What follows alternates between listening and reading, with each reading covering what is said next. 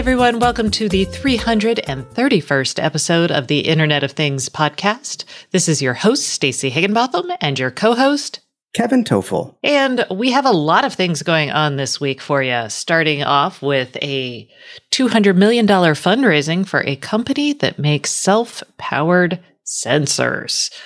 We also have an interesting idea about your home, including a safe word. Plus, the Biden administration has done an, another executive order, this time about cybersecurity for infrastructure and infrastructure control systems.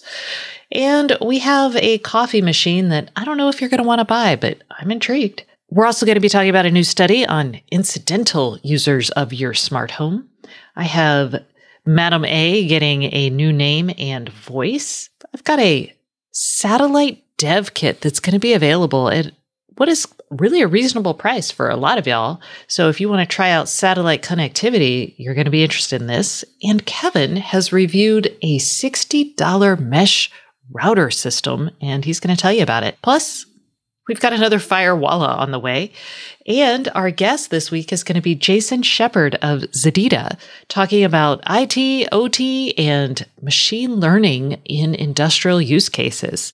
We're also going to hear from Very, who is our sponsor not once, but twice this week. So let's hear from them first up. Oh, y'all, you know that Very is an IoT development firm that has helped build a lot of products for their customers. Their award winning team of senior engineers, designers, and data scientists are happy to work with you to get your IoT hardware and software products totally operational. If you would like to learn more, visit www.verypossible.com. Okay, Kevin, let's kick this off with one of I really actually like this company. It's a company called well, here here comes Stacey only reads things and doesn't ever say them to people, even though I've talked to them. I think it's Wiliot. That makes sense because it's got IoT at the end. It's W I L I O T. I, I would go with Wiliot. Okay, or maybe it's Will IoT. Who knows? We don't. that would confuse it with Will I Am, so I don't think it's that. He's an IoT too. His fund still owns Wink, so anyway, let's talk about Wiliot. I first encountered this company almost when I started this newsletter. They were building a chip that harvested RF energy to send Bluetooth signals. And so the idea was a battery free chip that could send sensor data over Bluetooth. And I was like, that is awesome because if you want to stick trillion sensors out in the world, even a billion sensors, you cannot be changing their batteries all the time. And now, just this week, they announced a $200 million Series C round that was uh, led by SoftBank's Vision Fund. And SoftBank, actually, when they bought ARM way back in, oh, was that 2016? That sounds about right.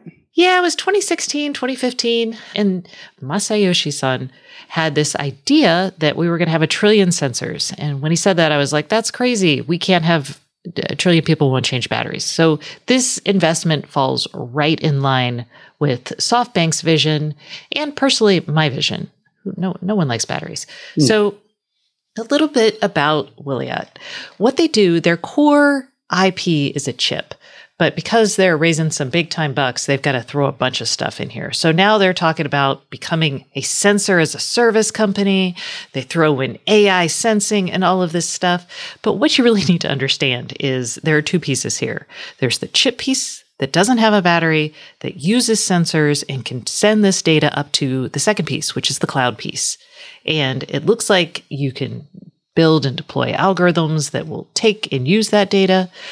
But basically, these are sensors that you won't have to touch again. So you can just really scale them out. And the cloud piece probably also handles the orchestration and configuration of those sensors, which is also important when you have a billion sensors. Yeah, the, the little sensors, I know when you wrote about them in 2017, they weren't available yet. They had hoped to have them out by 2019. They are out. They're the Wiliot IoT pixels. They just use a small, they say postage stamp sized sticker essentially with a, a low powered ARM Cortex M0 chip, a little bit of RAM, not much at all, Bluetooth LE for their connectivity. They come in reels, like, like stamps, and you just stick them on things through the supply chain or have them stuck on. I mean, I wouldn't have a person doing it, obviously, but you know, so the product that they predicted to have is out. And now they've got this whole cloud service to manage supply chain and yeah. I mean, it's really cool stuff. And Avery Dennison is involved in their their financing as well. And Avery Dennison is a packaging and they call themselves a material science company, but they do all kinds of crazy packaging stuff. It's really neat. So you could see something like this ending up on, you know, casual products out there because it can be used for cold chain management. It can measure fill levels, motion, humidity, proximity. I mean, this there's a lot here. So, you know, they're talking about integrating into like vaccines and food packaging. I like it. Even recyclables. Oh. Well, yeah. Ooh. I would love to track actually how much I recycle versus how much I probably should be, how much I miss. Yeah. Could you recycle the tags though? Good question. Hmm. Anyway, come on the show. They should. I'll, I'll extend an invitation. They're definitely at a point where they're doing more things. All right. So that's that. I was excited about it. Let's talk about another concept. This is a concept I can't believe I, I haven't thought of. Um, no, this is a really good idea. I agree with you. Yeah. So, a reporter over at Digital Trends, Patrick Hearn, wrote an essay about why smart homes should include a safe word for emergency situations. Do you want to talk about it, Kevin? Yeah, absolutely. I mean, uh, you can probably figure out what situations this would be helpful with. And the fact that we don't have these yet, no platform I know has this, but suppose you have somebody coming to your home to fix your HVAC system or uh, do some cleaning or something like that, but you're not quite sure that everything's on the up and up. Um, maybe it's somebody impersonating somebody. You know, if you don't carry your phone, or you don't wear a smartwatch. And we've, we've done some statistical analysis and 50% of the people that do this podcast fit into that category because Stacey does not fit into wearing a smartwatch or carrying a phone. It's true. Um, yeah. So obviously there's a big market for this. it's um, me. No, even, even with my phone and my smartwatch, it would be really nice to have some type of safe word that I could say to my, you know, just say out loud. It, it, think of it as a silent wake word where my digital assistant doesn't respond to me saying anything, but it, it actually may contact 911 or something or a, or a family member or something like that. I think the, um, the reporter at Digital Trends said use the word pernicious. So, uh, as a safe word, it was a suggestion, but I'm sure we could come up with many examples and use that in the conversation as you're talking to that individual that you're unsure about and you know, notify somebody that you may not be okay. I like it. Plus, it also gives you the ability to, like, I, some. I mean, I guess if I'm in a room with my Echo, I could use it to call someone. Hopefully, maybe, um, but or or my Google Assistant. But like programmable actions, I would yeah, would go nicely. If you if you fall or something happens, you can just shout pernicious well, yes, I, would probably choose a different word to shout, but, but yes, I mean, the idea is sound. And to be honest, I'm a little more surprised that some of the home security monitoring services that have tie-ins with digital assistants and smart speakers haven't done this yet, or maybe they haven't. I'm just not aware. Yeah, ADT, stop suing everybody and get on this sort of development of innovative yeah. ideas. Oh, All there's right. my there's my um, word, blue octagon. Blue, blue octagon. octagon. Is that a blue octagon on your uniform, sir? What? All right. In other security news, perhaps more, well, I was going to say pernicious. No, it's not pernicious. I, am actually surprised that what we're going to talk about hasn't happened in the past. Well, so, okay. Today, like this morning before we recorded the podcast on Wednesday, uh, the White House issued a national security memorandum to improve cybersecurity for critical infrastructure control systems. This is things that monitor oil and gas refineries, uh, water plants, any process manufacturing has an industrial control system on it even other utilities, I would think like uh, electric companies. Yes, yes, they actually talk about electric companies in here. So basically, there. This isn't. Uh, sorry, I was saying. Thanks for pointing out that Kevin didn't read this. No, no, no, no, no. Yes, I was talking about ICSs as in industrial control systems. This is actually, they're calling it infrastructure control systems because they mean things that use ICSs, but they also mean anything that's part of infrastructure. And the worry here is, you know, after the Colonial Pipeline shut down, and I'm sure someone in Washington read, uh, I'm actually reading it now. It's Nicole Perlroth's book on This is the Way the World Ends. And if you read that book, which I highly suggest you do, you will walk away terrified and, and glad that this is happening. There's a recommendation. Little digression here, but I didn't think I needed to read this book because I was like, dude, I know our attack surface is expanding. And I also know that, you know, cybersecurity is not where it needs to be. But what I was not aware of was the level of trading at the global nation state level of zero day attacks and how badly we have screwed up in terms of letting a lot of our knowledge of those get out into the wild and how basically the US is now we used to be very far ahead and now we're basically where everyone else is and we're all hosed and Russia is actively using these. Basically, this book really sheds a light on this topic. Even if you think you know, you probably don't know. Well, a couple of y'all probably do know, but not everyone. You should read it. You should also read this national security memorandum. What they're doing here is the Biden administration is saying, hey, we need to safeguard our critical infrastructure. To do that, we're going to create the Industrial Control Systems Cybersecurity Initiative. It is a voluntary effort between the federal government and companies that have critical infrastructure. And they're going to be talking about how they need to secure these systems. They focused on the work that has been done in the electricity industry. So the FERC, actually, the Federal Electric Reliability Commission, actually a couple years ago issued some cybersecurity rules that were actually pretty good. And they're now working on something for natural gas pipelines, and they're going to follow that up with water and wastewater sector systems and chemical sector systems for later this year. They're going to establish cybersecurity performance goals and figure out baseline security practices that all infrastructure has to follow. That means we're going to see an upgrade of security across the board in the next couple of years, which is good. Um, and if I'm basing this off like what NIST and other organizations have done at the federal level related to cybersecurity, it's going to be a, something that is updated every few years to try to address new and upcoming threats. So this is good. This is exactly what we need to do. And my only question is, are we going to have budgets? So sometimes with like, if you think about wastewater, a lot of that is done at the municipal level. Municipal governments don't have a lot of money for this.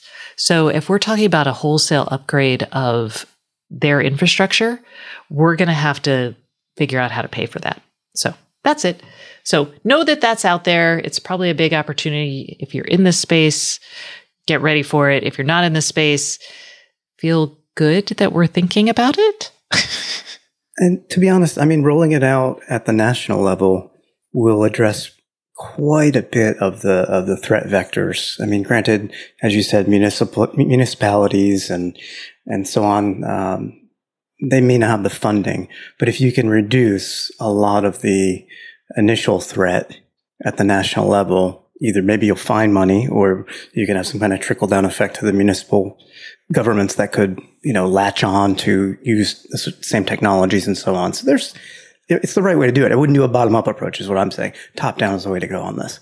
Yeah. And we'll have experts laying out what governments need to consider. So, like if you're a small town, your wastewater treatment plant might be run by Rick, who yeah. doesn't have a cybersecurity degree and wouldn't ever get one. But now Rick has a criteria that his if he buys something, he needs to follow that criteria. He probably also has access to, you know, tools that have been developed now for that. And it will just make Rick's job a little bit easier without hopefully having to hire Accenture to come in and charge a lot of money. So, yay. All right. Let's talk about coffee. Hmm. This is a crazy gadget and the Juicero of coffee makers. Wow, that is harsh. All right. This is a device called Spinn. That's Spinn with two N's. And this is a, they call themselves a hardware enabled coffee marketplace. And if you're gagging along with me, it's because of that. Just feel free. They raised $20 million for a coffee machine that instead of pressing your coffee grounds, they use centrif- I can never say centrifugal. centrifugal centrifugal force. They spin it with two ends. Yes, yes they spin yes. it around really fast as a method for extracting the most flavor from your ground coffee beans. Which they, they it grinds them as well, I believe. Yes, it does grind them. It grinds them, spins them. It spins them. That's easier to say. Yeah. So the idea here is it's fancy hardware. It says it's going to retail for $7.99, but you can get it for $4.99, except it's sold out, so you can't. So there's basically, I guess, this got funding from Amazon because you can use a voice command to Madam A or just touch a button from the phone or the machine, and the machine will grind the beans, heat the water, and brew your coffee in whatever type and amount you have. I, you know, they, they liken this to being like the Dyson for vacuums, which did pioneer a completely new way to create suction in a vacuum. So sure, this is a completely new way to grind your coffee. It also, you can use this with a a subscription to a variety of coffee things. I it actually looks just like I have a subscription to Trade Coffee, which sends me a new coffee every three weeks. This looks very similar. And Kevin checked out pricing. What'd you find? Yeah, I actually found um, there's a local coffee house that sells their beans in the next town over from me here in Southeast Pennsylvania, and they are featured on the Spinn market. And there's what do they say up to like 500 different roasters that they work with. I could actually go down the street and buy the same 12 ounces for like a dollar less and they even offer a subscribe and save directly. So I don't have to do that through Spinn. But, you know, I mean, I, I see what Spinn's doing. Let's get a dollar extra on every subscription and, you know, make it sound magical. Um, the, I don't know if you knew this. This has been in the works for a long time. And I, I did not know this till I read the reviews, mm-hmm. the recent reviews. One comment is worth the four and a half year wait. And another, the next one says seems worth the wait of five and a half years. Whew. That is a long time. Yes. Okay, well, if you only have to wait another few months, then good. It is on back order. You can make cold brew in this as well. So you can make espresso style coffees, uh, drip coffee, and yeah, yay. I'll stick with my cheapie. Hmm. It also has recipes that your roaster network. So it basically the roaster network. So whatever type of coffee you have, it's possible that they will have preset recipes for the best cup of coffee for that particular blend, which is kind of an interesting idea. Well, it's funny that you say that because one of the, my first concerns was, oh, it only works with some kind of proprietary coffee, you know, something or other that you have to get your coffee through them. And you don't. We've kind of alluded to that. And one of the reviews says the only complaint I have about it is it keeps asking for the coffee brand, presumably through this recipe thing you just mentioned. And since I didn't buy the coffee through their market, I have no way of dismissing the prompt. okay. Well, there you go. Yeah. Okay. Maybe that's worth a dollar. I don't know. A dollar on every bag of coffee. Lock in, maybe. Ah, all right. Ooh. Let's talk about incidental users of your smart home. Kevin, do you know what an incidental user is? I suspect it's somebody who did not mean to trigger a digital assistant in my house. Maybe it was somebody in my family, or maybe it was just somebody who is visiting. No. Well, yes. Well, so very close, very, very okay. close. It is a person who is a guest in your home and someone who didn't buy this and doesn't know it's necessarily in your home. Mm-hmm. So research out of Carnegie Mellon University's CyLabs, they do a lot of research into how people use smart homes and privacy and security in smart homes. They were actually pioneering a nutrition style label for smart home data gathering. This particular research talks about how incidental users react to different device types. And basically, the research was trying to figure out is this something we should think about? Should we think about incidental users? And the conclusion was yes, because they asked people things like Have you ever seen a camera outside your neighbor's house? Have you ever seen a voice assistant at your friend's house? And 91% of the people who took the survey, so out of 400, said yes to at least one of those questions. So it's clear that we're we're getting stuck either talking near or on video of other people's smart home devices. And yeah, this this goes back to something I've said in the past, and it's still one of my rules to live by. No matter where you are, assume you're either on camera or a microphone is nearby. Ew. I thought you were going to say ask people or warn people when they come into your house that you have these devices. Well, I, I, would love that. I think that's the better solution, but I don't think it's the practical solution anytime soon. Yeah. And I, so this is kind of part of the overall CyLab's like creation of better ways to show people that they're being captured or their data is being captured? I would have no problem putting a sign on my front door, a very small sign that says, we use smart device products that may capture your image or speech. Yeah, and we we do that like anybody who's inside our house if we have cameras like we let people know that there are cameras. My husband doesn't agree with this, but I don't care. we do it anyway. Than I, you're nicer than I am. I, I I just don't remember to do it. Oh, I think it's really important, partially because of these reasons. Maybe your devices should be sending out like warning beacons so that people get a heads up on their phone as they come to the property. That's an interesting idea because I, I, did have a designer, Carla Diana, came on the show probably a couple months ago now. And she talked about when there's a person listening in, you can see them in the room. Like, so let's say you're having a conversation with your best friend at a coffee shop or even in your house, but maybe your mom is sitting in the next room. You know that she's there, right? She may not be talking, yep. but you know that she's there. But with uh, Madam A or some other device, you don't actually necessarily see them. You don't know they're there. And Carla's talking about how to create little signals so these devices can indicate to people that, hey, we're here.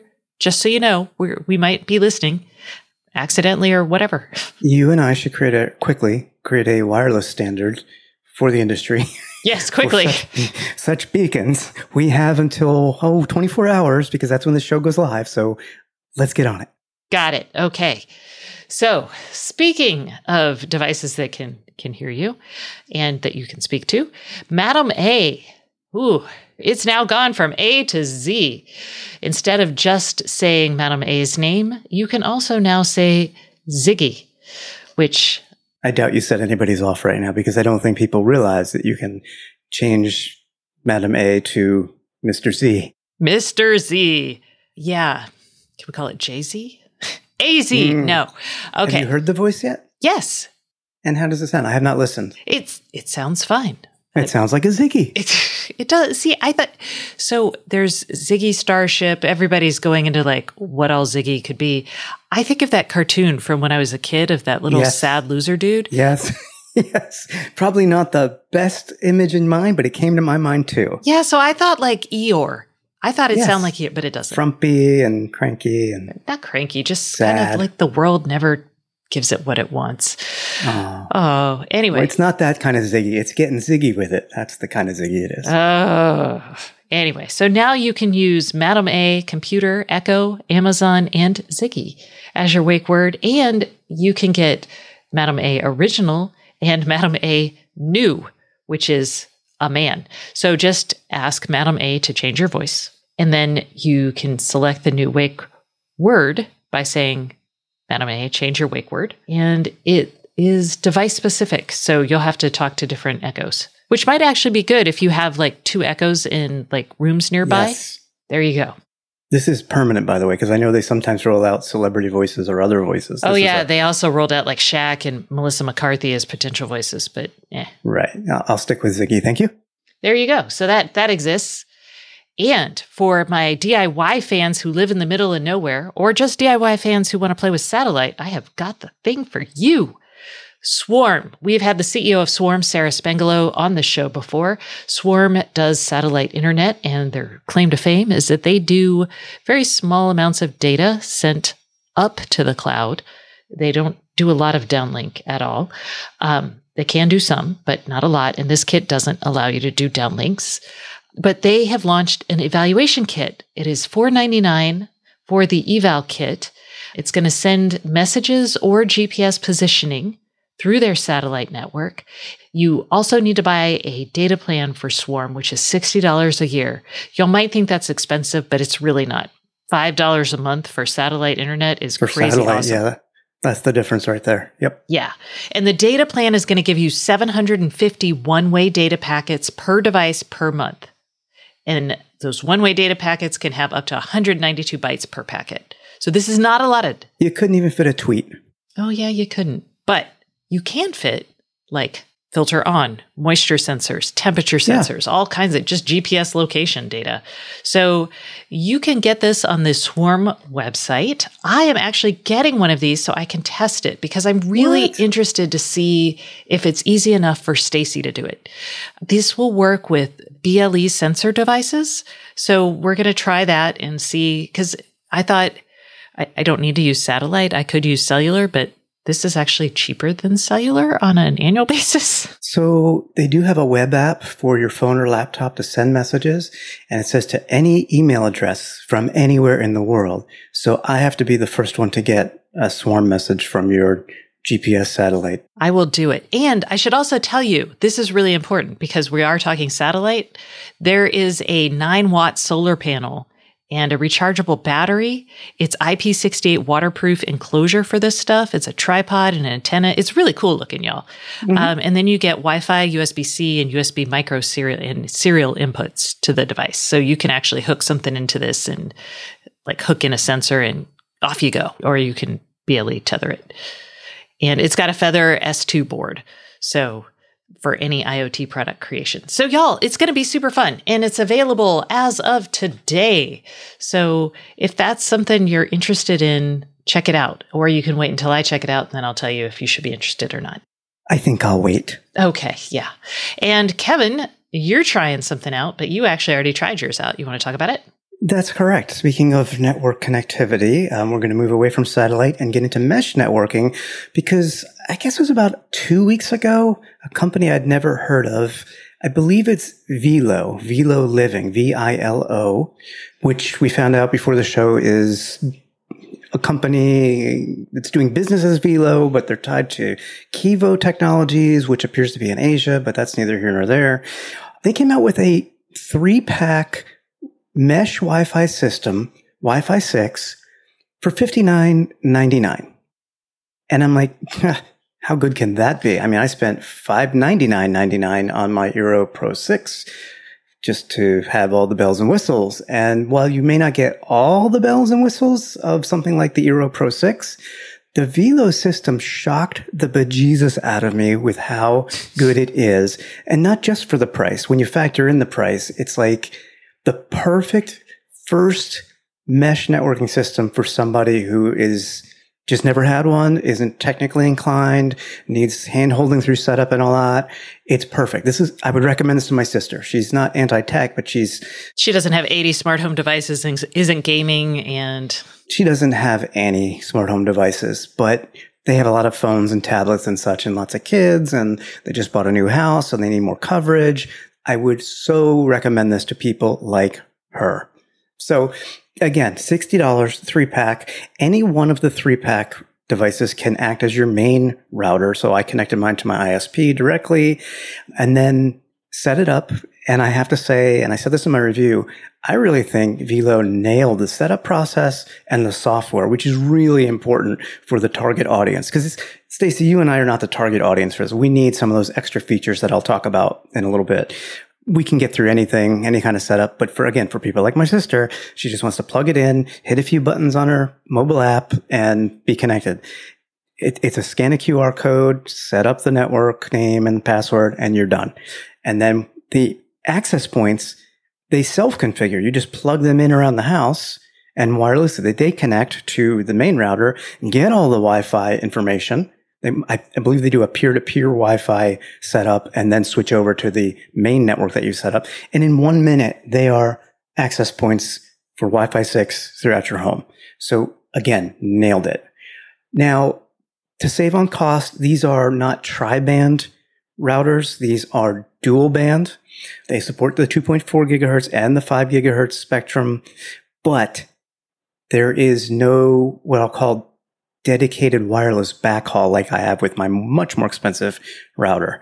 Um, that means there's no dedicated wireless channel to, for the routers to speak to the access points. So all traffic is going to kind of go over the same network in that case. And as a result, even though these are Wi-Fi 6, they are limited in speed. Not that limited. I mean, it didn't seem like you were suffering terribly. No, not at all. I have a one gigabit per second fiber connection to the house. And no matter where I tested, um, like on my Eeros, I pretty much averaged around 450 megabits per second, about 11 seconds of latency. The same location, the same devices. All I did was switch the network because I, I, I ran these simultaneously. The Vilos were like 325 megabits per second and 14 seconds latency, which maybe 20% slower, both on the upload and the download. And for 90% less of what I paid. So if you're, if in, as a pure throughput standpoint, you're getting a good value here. And to be honest, I only compare these against the much more expensive Eero Pro 6s because that's what I have in my house right now. This doesn't compete against them clearly. It goes against the, uh, the Eero 6, the Google Nest Wi-Fi, some of the entry level Orbis and so on. But even so, pretty much the same throughputs should be expected based on the dual band technology and so on. And those all cost like 150 to 200 for a three pack. Whereas this, if you don't even want to buy a three pack, you can just pay 20 bucks per unit. Get one. That's your router. Get two. Have a router and a mesh network with one access point. Get the three pack. Get five. It doesn't matter. It's 20 bucks a pop. No subscription fees. No nothing. So that's pretty impressive. Also impressive. And, and you know, I love my ethernet ports. This comes with three one gigabit ethernet ports on the back. I didn't want to say three gigabits. Um, and that's key. One to hardwire your internet from your ISP on the main router, and two to hardwire, say, a TV and a, a Sonos or something, you know, on every single unit. You have those dual jacks, whereas like even on the Eero Pro, I have one. That's a big deal. I don't know how they did that. Well, it's not that expensive for an Ethernet jack. But anyway, so plug and play is good. The extra jack is very important. You can set up a guest Wi-Fi network. There's some parental controls. You get basic per device bandwidth reports if you want. You can block devices. There's no malware or device threat protection, which sometimes come with routers, often with a subscription fee. So if you want that, maybe this isn't for you. But it does have a few little advanced features that you can schedule in the app router restarts. How many questions do we get about people trying to schedule or automate router restarts? At least one a month. So yes. It's crazy. Yeah, this just works. There's, you don't have to connect it to IFTTT or, or Google or Amazon to do that. It, you can just do it in the app. Super surprising to me. The Eero Pro 6 actually does worse of handing me off between the access points than the Vilos do. It was much quicker to switch to the closest access point as I walked around my house than with my Eero. Like with the Eero, I get so frustrated. I'm connected two hops away to a wireless router or access point that I turn my Wi-Fi off on my phone and then turn it back on just to connect to the nearest one. This, I didn't have to do it. It just did it. It wasn't instant, but it sure worked a heck of a lot better. So no major smart home features here, but I didn't notice any difference in my smart home devices on the network. And I will say this also. I wanted to test this because we get this question a lot too. People say, I just bought such and such camera or such and such doorbell and it only works with 2.4 gigahertz networks, which on a mesh network is tricky. I tested the connection of three different devices, um, one bridge and two cameras that are all 2.4 gigahertz only all three of them connected without a hitch. I didn't have to do anything funky, try and manipulate the mesh to be 5G off or anything like that. It just worked. So like again, for 60 bucks for a three pack or 20 bucks each, if you don't need three or you want more than three and you're getting your first mesh networking network, I, I couldn't recommend it higher. There you go. 60 bucks. Do it if that's your Do jam. It. Okay. Um, in the, I don't know, networking security space, we also have the Firewalla Purple is launching. We're going to tell you a little bit about this here. And then actually, we've got a, an IoT podcast hotline question about it too. So, Kevin, I know you've been talking up a storm, but you're a okay. Firewalla dude. So, you wanna... uh, yes, I've, I've tried all the colors of the rainbow. I've had the red, the blue, and the gold. Uh, this is the purple. And Last year I reviewed the Firewalla Gold and I think it was like over $500 at the time. Now it's down to $438. It was a high powered Firewalla device.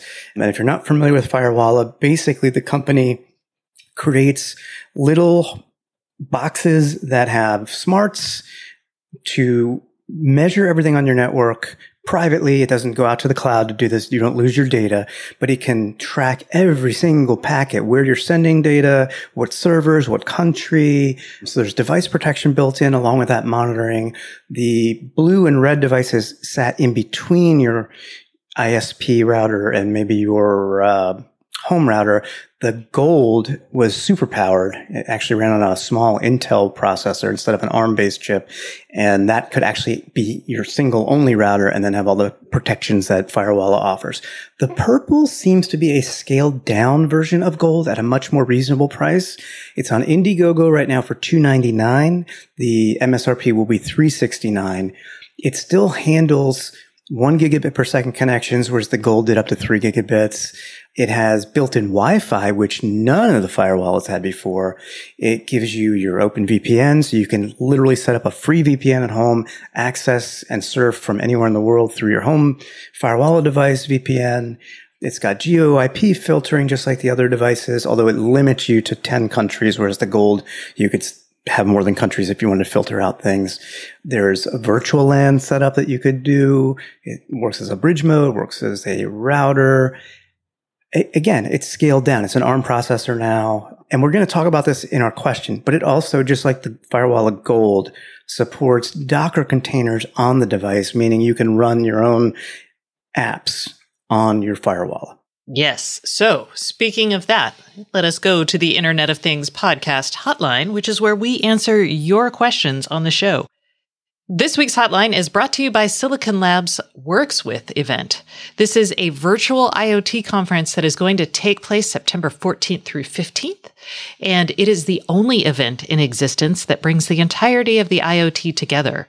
Works With will be your gateway into the latest trends, training, market discussions, and workshops from the biggest names and ecosystems in the industry. Plus, I will be there. I know, what a selling point. You can register for free at workswith.silabs.com.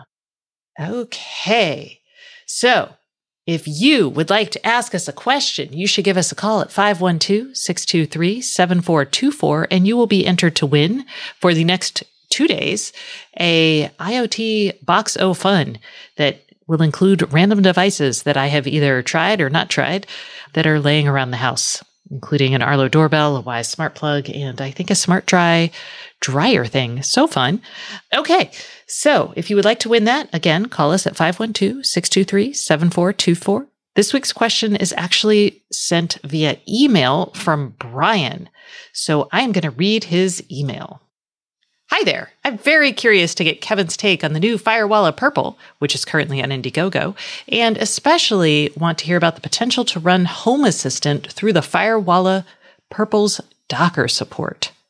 I should have a review unit coming to give you a full hands-on experience very in the very near future. Um, but overall, you know, as I said just a few minutes ago, this is definitely a still powerful but less expensive version of the Gold. And as far as the Docker, the Gold device does support Docker containers, as does the Purple. And I can tell you, not from experience, but from Firewalla's own site, that they already have several uh, Linux apps and containers that you could install, such as Pi-hole. So it's an open source ad blocker, although Firewalla has its own ad blocker, but if you wanted Pi-hole on there, you could do it. They also have instructions on how to set up a home bridge Docker container on a Firewalla. I do not yet see a, a home assistant Docker container with the setup, but it should be doable, first of all, Brian. Second of all, I would assume that they will have some type of support for other Docker containers or steps to get you through the install process. You may be able to figure out, although I think if you look at the home bridge Docker setup steps, they'll explain the configuration for that that you need, like such as your password and setup. You need to put a config file in there. You'll have to do the same thing for Home Assistant, obviously, but they don't have step by step instructions for Home Assistant yet. So to answer your question, it's doable. It's just they don't tell you how to do it specifically. But since you won't get it until December, there's time to figure it out. So, yes, or maybe I can figure it out with uh, a review unit. Yes. So stay tuned on that, Brian, but we're we're confident. So, that concludes our IoT podcast hotline. Remember, if you would like to be entered to win, give us a call at 512 623 7424 and you could win that smart device grab bag. Okay. That concludes this portion of the show, but please stay tuned for our guest, Jason Shepherd of ZEDEDA, who is going to be talking about machine learning at the edge, is going to be talking about IT and OT convergence and where we are now with that, and a lot of other fun things. So, all of this and more await you after a word from our sponsor. This week's sponsor is Very. Hey everyone, we are taking a quick break from the Internet of Things podcast for a message from our sponsor. This week's sponsor is Very, a leading IoT engineering firm. And fans of this podcast might be interested to know that Very has launched a podcast of its own about the IoT space called the Over the Air podcast. And I have Ryan Prosser, the CEO of Very. Ryan, I'd love for you to share a little bit about the podcast with our listeners today. Thanks, Stacey. Yeah, sure thing. The podcast is called Over the Air IoT Connected Devices in the Journey. And so far, we've had a lot of big guests on, including the former CEO of Boeing, who's gone on to raise a bunch of money for IoT initiatives in space. I also recently interviewed the CEO of Monarch Motors, who've developed essentially Tesla for tractors. All right. So tell us, why did you start this podcast? Rather than outcomes, we really wanted to dive into the journey and share those experiences with the audience, aka what went right, what went wrong, and how our listeners can bake those lessons into their own IoT initiatives. You're going to hear business leaders sharing, you know, kind of warts and all lessons they've learned, and that hopefully gets them thinking, "Oh my god, I would have made that mistake." I love it. I love that kind of show. So what can you tell us about the types of things you'll be focused on? One thing that I personally am really passionate about is unpacking and exploring the missteps and some of the scar tissue related to those lessons learned, especially mistakes that didn't appear to be mistakes at the outset. Why was that not the correct path? What would you have done differently? Things like that. What we see a lot at Very and we see hundreds of these major engagements a year, is that there aren't nearly as many unique problems as you'd expect. There are a lot of common mistakes that are avoidable. They're incredibly difficult, but rarely unique. And if you see enough repetitions, patterns start to emerge. And our goal for the audience is for them to get those repetitions or some of those repetitions vicariously through these interviews. We really love it when clients ask us, you know, I wonder how company X solved this problem because it looks and feels a lot like what we're dealing with. Since we have those repetitions, we often know the answer. So if anyone listening to this has their own amazing story to tell or knows someone who does, or they wish that you would cover a certain topic, what is the best way for them to reach out to your team to suggest guests or topics for the show in the future? Definitely email us podcast at verypossible.com. You can also DM me on LinkedIn. My handle is rprosser26. And where can listeners go to find the podcast?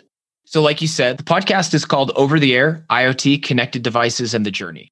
And you can find it on Apple Podcasts, Google Podcasts, Spotify, or wherever you listen to podcasts.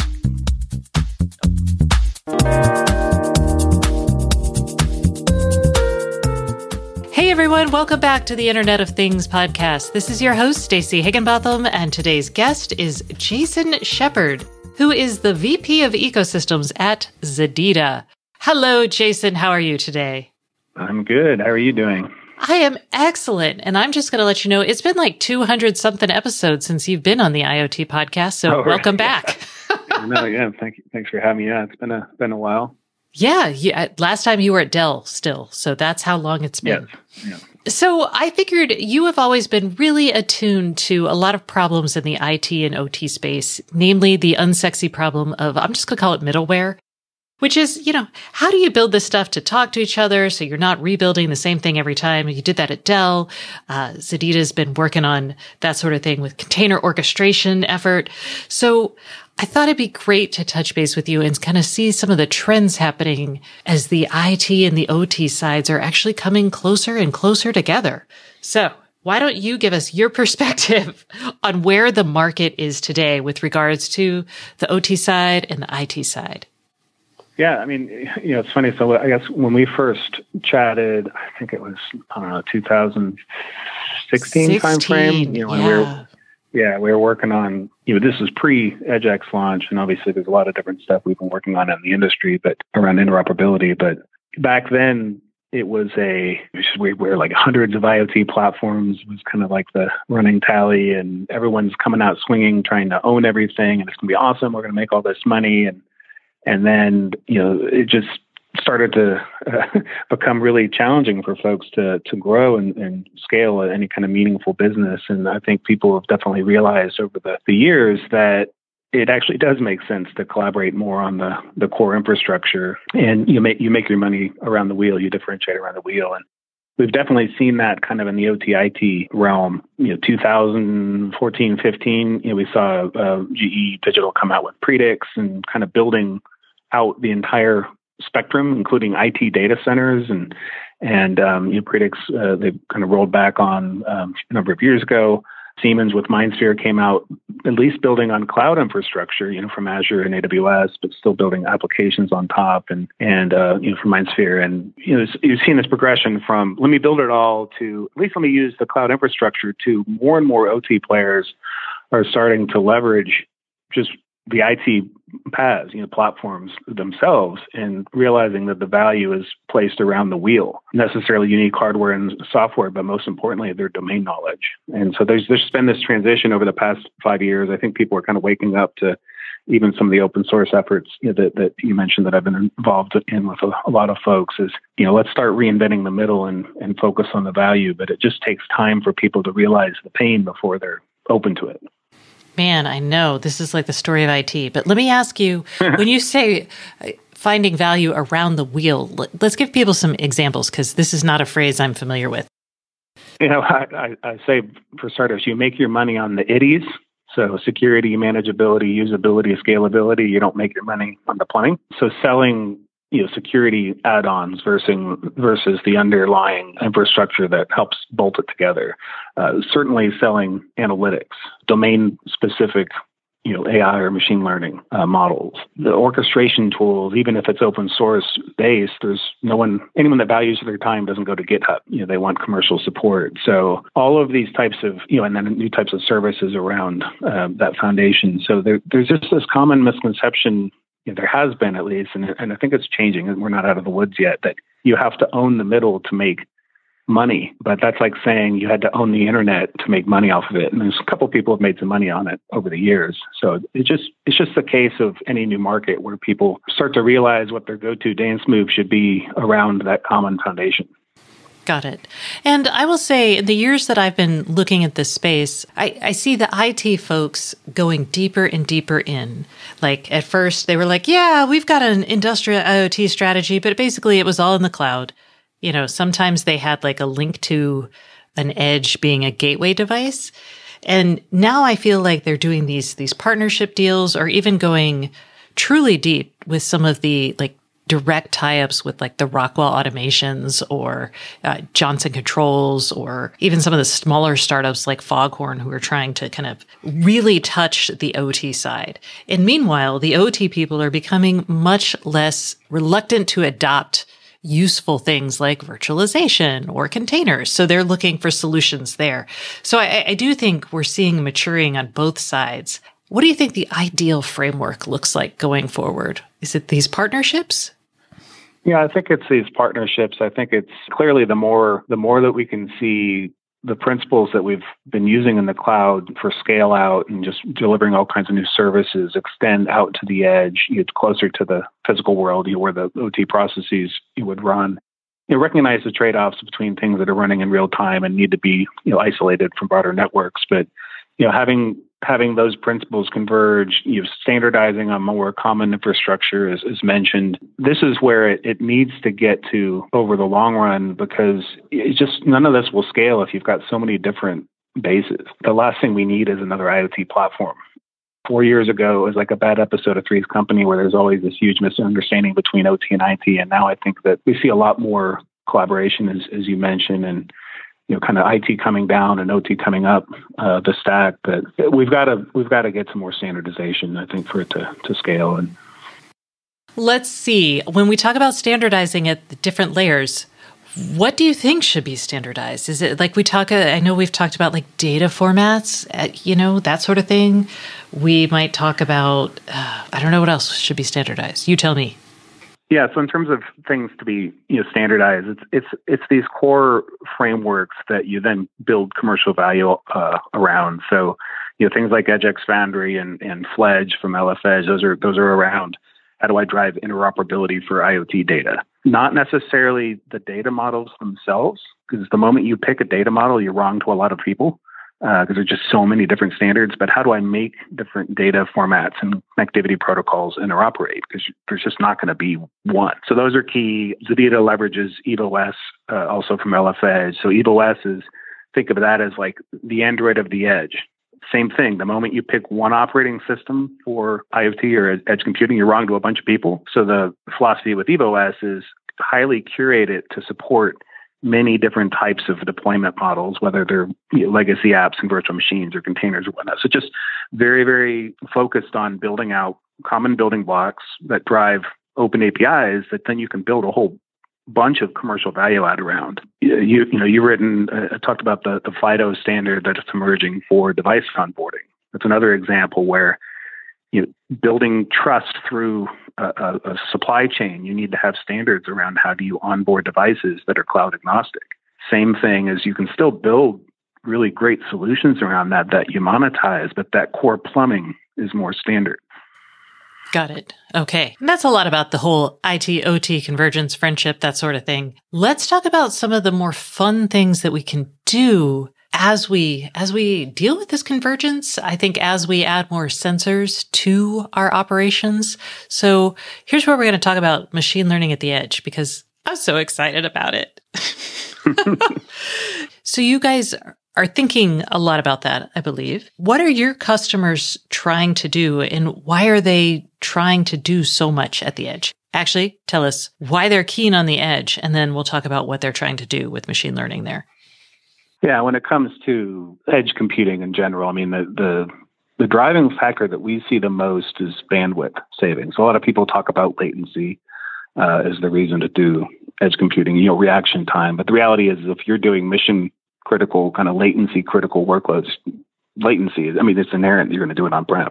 You know, you're never going to deploy your airbag from the cloud. You know, no matter how fast your 5G network is. But so we see bandwidth, and that's where you know AI at the edge in terms of driving like filtering of data so only meaningful events are, are sent back. Computer vision definitely the killer app for edge. And so we're seeing a lot of folks coming to us that you know are wanting to deploy you know AI ML models out for computer vision, and you know, certainly there's safety and security, like you kind of spin-offs from surveillance and object detection and license plate recognition and stuff like that. Um, we're seeing more and more people come to us around like contactless contactless checkout and these different computer vision enabled kiosks for uh, point of sale. That's been a, a, trend for sure. Things around worker safety and you know of course there's the whole social distancing thing that um, people are using uh, video for. These are the types of reasons we're seeing people come to us um, from an edge standpoint, but specific to you know AI and machine learning. But um, we see a whole gamut of other use cases.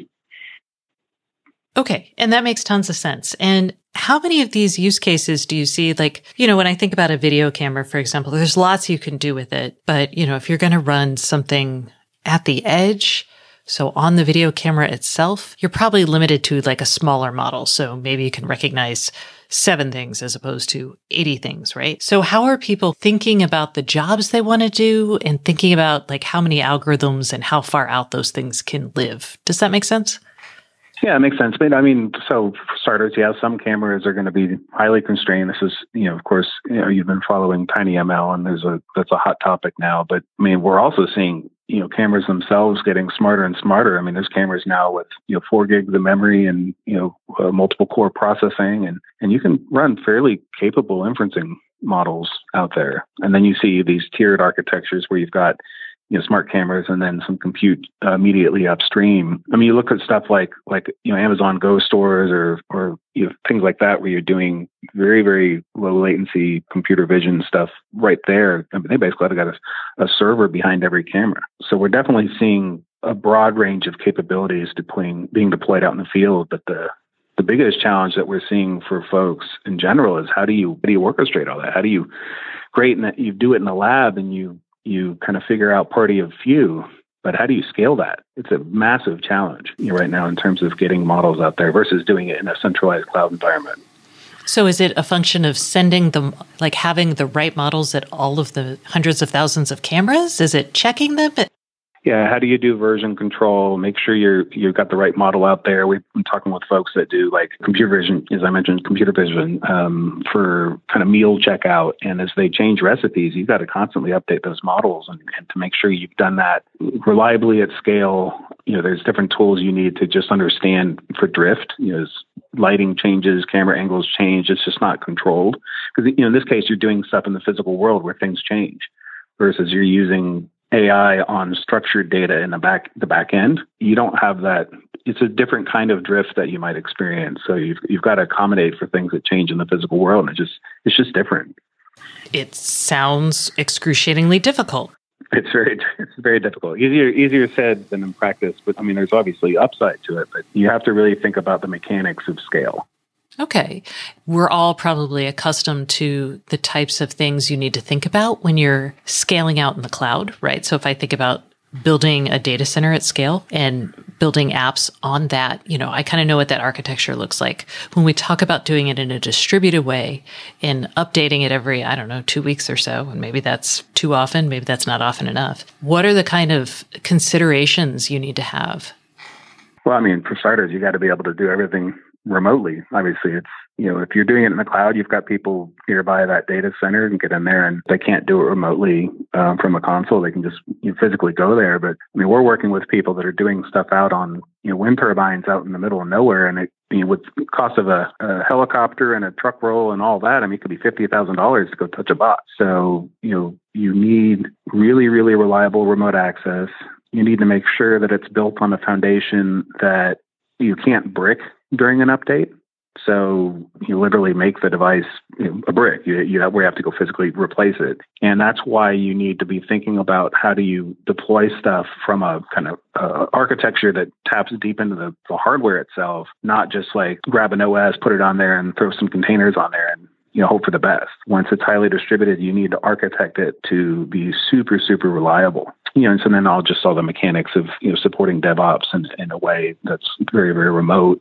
Uh, you've got to be thinking about mixture of skill sets, the types of folks that are in a very distributed, you know, architecture that spans kind of, you know, the OT world to the IT world. You know, they're not all like heavy on IT certifications, so you got to make things really simple. It's a lot of these different challenges that you just don't see when it's kind of an entirely an, an IT domain in a data center.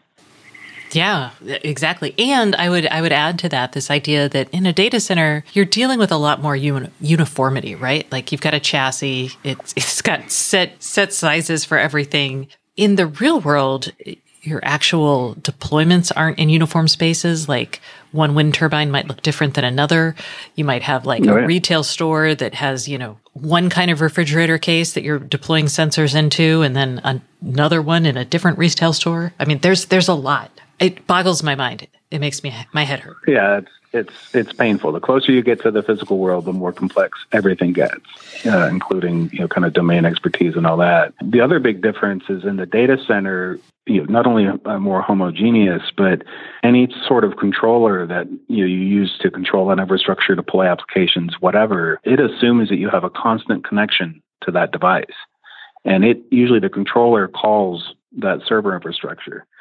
When you're in the field, you have to assume you're going to lose connection.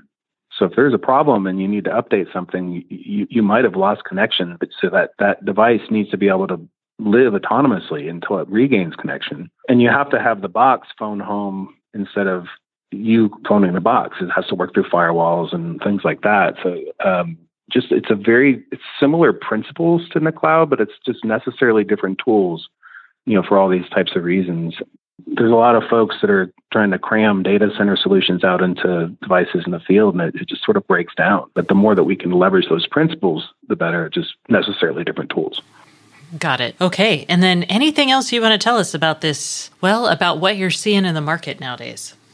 Yeah, I mean, I, I think that. Well, I mean, obviously we've talked a little bit about it, but um, the next big thing is is just around data trust. It's scary town what's coming with with AI in terms of the the dark side of AI. And, you know, it's another reason why the more that we can get behind some of the basic plumbing that's common the more the better equipped we are for some of the the things that are coming. But then there's also this notion of if you can build more trust into data, and you know, obviously I'm working on some efforts like Alvarium and whatnot for that. But like if you can build more trust into data, you can also turn, you know, develop new business models, but also help turn security into a profit center. That's one of the challenges with all of this stuff that we're talking about is how do you secure these solutions? And security is a cost center today. And so no one wants to talk about it or pay for it until something bad happens. And, but if we can flip it on its ear uh, over time and, and make it more about security enabling not only compliance and, and combating you know fake data generated by AI, but also developing new business models